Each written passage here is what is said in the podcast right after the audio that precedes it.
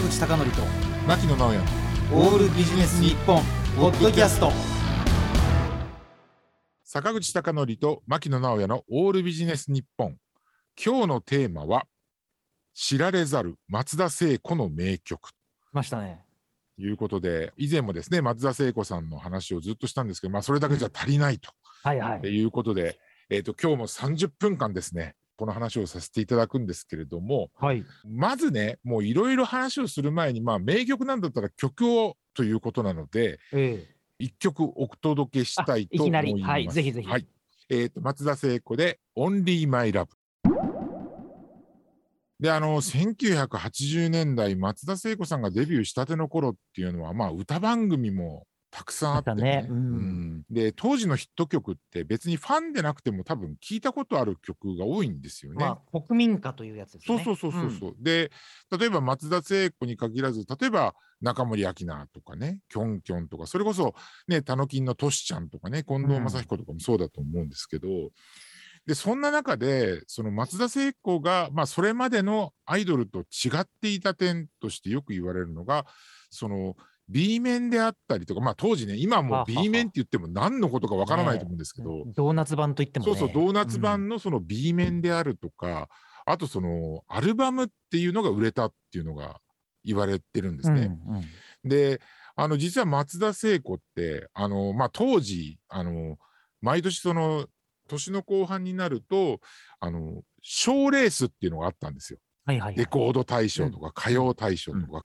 そこではね、あんまり賞って取れてないんですけど、うんうん。まあ、例えばその新人の頃で言うと新人賞ってやっぱり田原俊彦さんが取っていて、取れなかったんですけどそのアルバムのセールスっていうのはもうダントツで松田聖子の方がすごかったと。だからそのアルバムが売れてたっていうふうに言われるんですけれどもうん。あとねシングルの B 面うん。っていうのがすごく言われてて例えばその松田聖子の名曲として言われているその「スイートメモリーズ」っていうのはあの「ガラスのリンゴ」っていうシングルの B 面なんですよね。あああれは A 面のカットじゃなかったんですか？そうそうそう。それでね、うんあの、まず、ガラスのリンゴっていうので、ヒットチャート1位を取りました。で、その後、その CM で、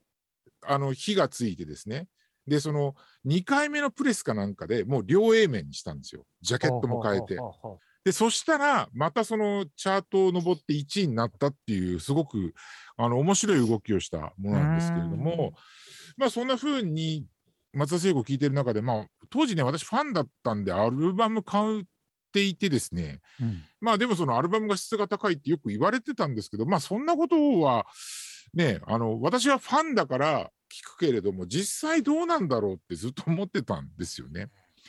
で、今お聴きいただいた、例えば、Only My Love っていうのは、これ、なんでその名曲かっていうと、あの、当時やっていた松田聖子のそのラジオ番組の主題歌はいであったんですね。うんうんで、それと同時に、これね、あの、当時の松田聖子ファンで、コンサートに足を運んでいたら、これ名曲っていうことに異論はないと思うんですけど、はいこれラストソングなんですよ。ああそれは定番の定番のラストソンうグなんですよね。で、80年にデビューして、それでその、この曲自体は2枚目のアルバム、あの、ノースウィンドっていうアルバムの6曲目に収録されてたんですけれども、うんこの曲がずっと88年ぐらいまでのコンサートではラストソングと。ああそれはファンに対するこうメッセージでもあったわけですか？そうですね。それでね、松田聖子っていうと、どうしてもその松本隆さんとか、松任谷由実さんっていうのがその曲作りとしてはすごく有名なんですけど、この曲っていうのはですね、あのデビュー曲以来、まあ、あの5曲ぐらいずっと担当してた三浦佳子さんっていう方が作詞で、はいはい。うん。作曲が小田裕一郎さんっていう方なんですね。うんうん。で、このコンビでいうとデビュー曲から3曲、そして三浦佳子さんに至っては5曲目までを作っていて、まあ本当にその松田聖子の創世期というか、人気がこう、わーっと爆発するようなことを作ったんですけど、まあそのアルバムの質の高さっていうことでいろいろ調べてみるとね、当時その作曲もされて、アルバムのプロデュースもされた小田裕一郎さんっていうのはこんなこと言ってるんですね。あのーやっぱりその当時最先端だったアメリカ西海岸風の洋楽をイメージして曲作りをしてるっていうことを言っていて、で、実は私、あの、まあ、松田聖子も好きなんですけど、80年代の洋楽、それこそ、ね、あの、マイケル・ジャクソンとか、プリンスとか、あの、マドンナとか、そういう人たちがこう、世に出てた頃っていうのに、洋楽っていうのよく聞いてたんですけど、これはまあ、私のすごく独自というかですね、見方なんですけど、当時の洋楽って、アルバムをドンっていうふうに出して、そのアルバムの中から、アルバムのセールスっていうのを伸ばすために、どんどんどんどんシングルカットするっていうパターンだったんですよね。まあ、ラジオにかけるという、ね。そうそうそうそう、ラジオにかけるっていう意味でかったですからね。だから、まあ、そのシングルっていう、シングルで発売するっていう意味とは違うんですけれども、やっぱりそれなりに、なんていうのかな。で、当時のこれ、アイドルのアルバムっていうと、これはちょっといろいろ異論もあろうかと思いますけど、シングルにならなかった曲の寄せ集めみたいな言い方もされてたわけです、アルバムって。だからそういうところからこう一線を画して、なんていうのかな。まあ、クオリティの高いものを作りたかったというのが、このプロデューサーの小田雄一郎さんの、その、そういう気持ちだったのかな、なんてことを想像しながら聞くと、ああ、確かに、あの、どのアルバムもそういったのが読み取れるようなところがあるんですよね。うん。なので、あの、そういったことで、まあ、アルバムのその質とかですね、その B 面も、その十分、その A 面に、えなんていうのかな、えっ、と、使える、うん使うというようなものになるわけなんですけれども、そして今日はですね、知られざる松田聖子の名曲ということで、3曲ご紹介しようと思ってるんですけど、その2曲目に行きたいと思いますが、はい青いフォトグラフ、これも聞いていただきましょうかね。はい。松田聖子で青いフォトグラフ。坂口さん、この曲ご存知ですか、聞いたことあるんですね。それで、ほら、よく隠れた名曲っていうときに、うん、ほら、ファンの人から言わせると、こう全然隠れてない名曲だっていう場合って多いじゃないですか。確かに確かに。ねうんだから比較的あれですかね、リスナーの方もどうだろう、40代以上の方だったらすんなり入ってくるのかなっていう気はしましたけどね。あのねこの曲の、なんていうのかな、私が挙げた理由っていうのは、松田聖子のファンじゃないけど、この曲は好きっていう人が多いんですよ。へえ。あとですね、この曲っていうのも、実はその、この曲の前の、これはですね、あの、瞳やダイヤモンドっていうシングルの B 面だったんですけれども、はいこの前のシングルっていうのが、まさにその、ガラスのリンゴっていうシングルで、で、その、ガラスのリンゴっていうのが、そのスイートメモリーズの影響で上位にいる中で発表されているシングルだったので、この青いフォトグラフが入ったそのシングル、瞳やダイヤモンドっていうのは、1位と2位ヒットチャートをですね、独占するっていうような、それぐらいの状況だったんですね。で、あとこの曲っていうのは、ドラマ、青が散るの主題歌で、このドラマ坂口さん知らないでしょ？そうですね、存じ上げないですね。ですよね。あのね、主演は石黒賢さんと、あの二谷ゆりえさんがですね、あらら。主演をされていて、実はこれ、まあその、視聴率っていうところだけで見ると、あの、あんまりその当時、あの、成功とは言えないレベルだったんですけども、このドラマの面白いところっていうのは、あの、ドラマの放送後にその評価っていうのがものすごく高まって、えっ、と、再放送の方が視聴率が高いっていう珍しいドラマなんです面白いですね。はい。で、この青いフォトグラフっていうのは、まあ、作詞は松本隆さんで、作曲は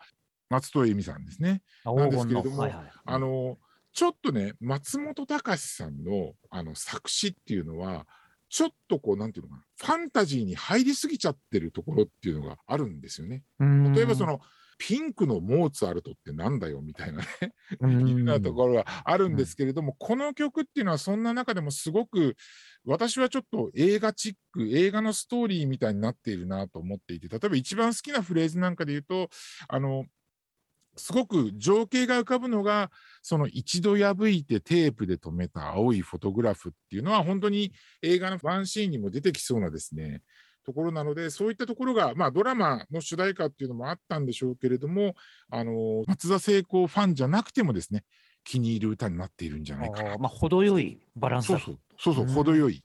あとこれ編曲っていうのは松任谷正隆さんがやっていて、うん。まさになんていうのかな。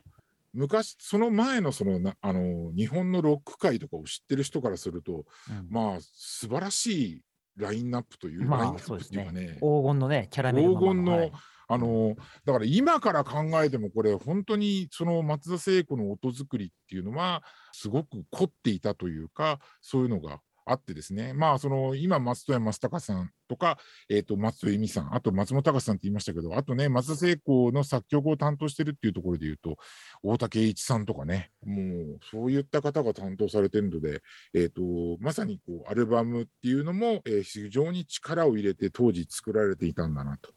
いうのがわかるわけなんですけれども、それでは3曲目に行きたいと思いますが、はい、3曲目は赤いスイートピーの B 面制服。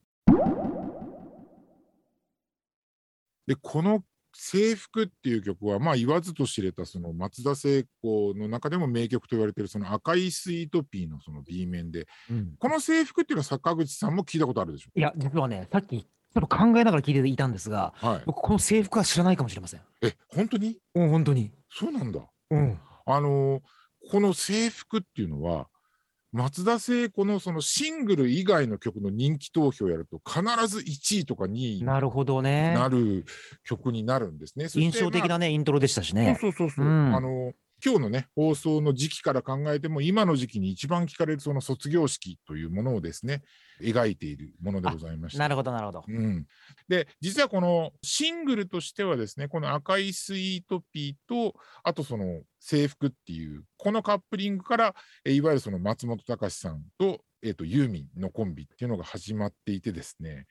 うん、あの最近で言うとあの上白石萌音さんっているじゃないですか。はいはい。彼女がカバーしたりしてるんですよ。おお、そうなんだ。そうなんです、そうなんです。で、当時のその松本隆さんを思い返したインタビューなんかを読んでいると、松本隆さん的には、あの、この制服っていう曲の方を推してたみたいですね。あ、なんていうか A 面と B 面の。そうそうそう、A 面、はい、B 面としては。ところが、赤いスイートピーっていうのが A 面になってしまったので、もう両 A 面的にこの曲っていうのを押したかったんだけれども、うん、赤いスイートピーっていうのが、あの女性に受けてしまったということがあってですね。どちらかというと、まあ、赤いスイートピーの方が名曲になって、この曲っていうのはちょっとまあ、あの知る人ぞ知るというか、松田聖子のファンだったら知ってると思うんですけど、ちょっと地味な扱いになってしまったということで、でね、この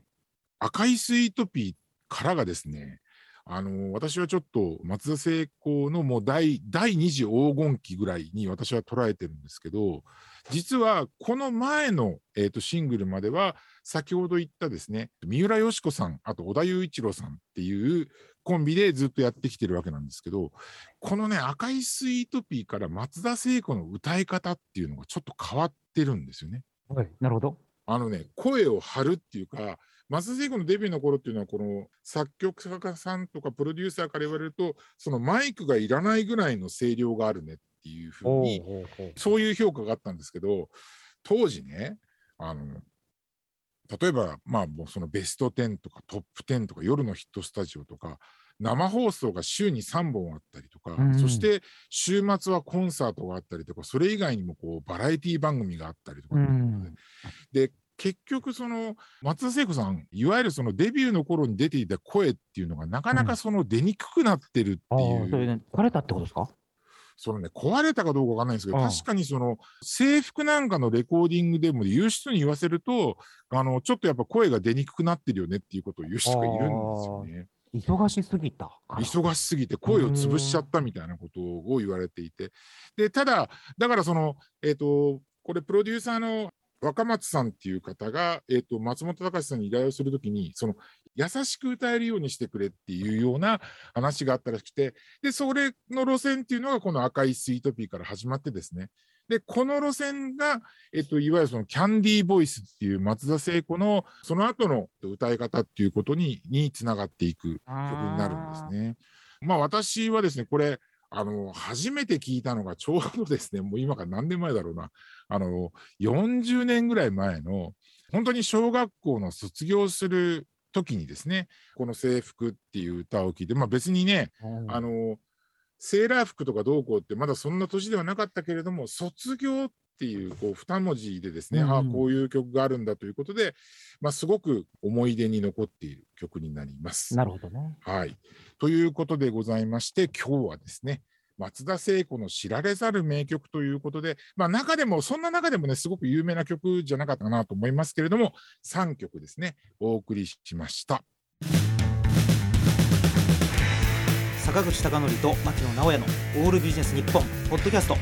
今回はここまで次回もお楽しみに。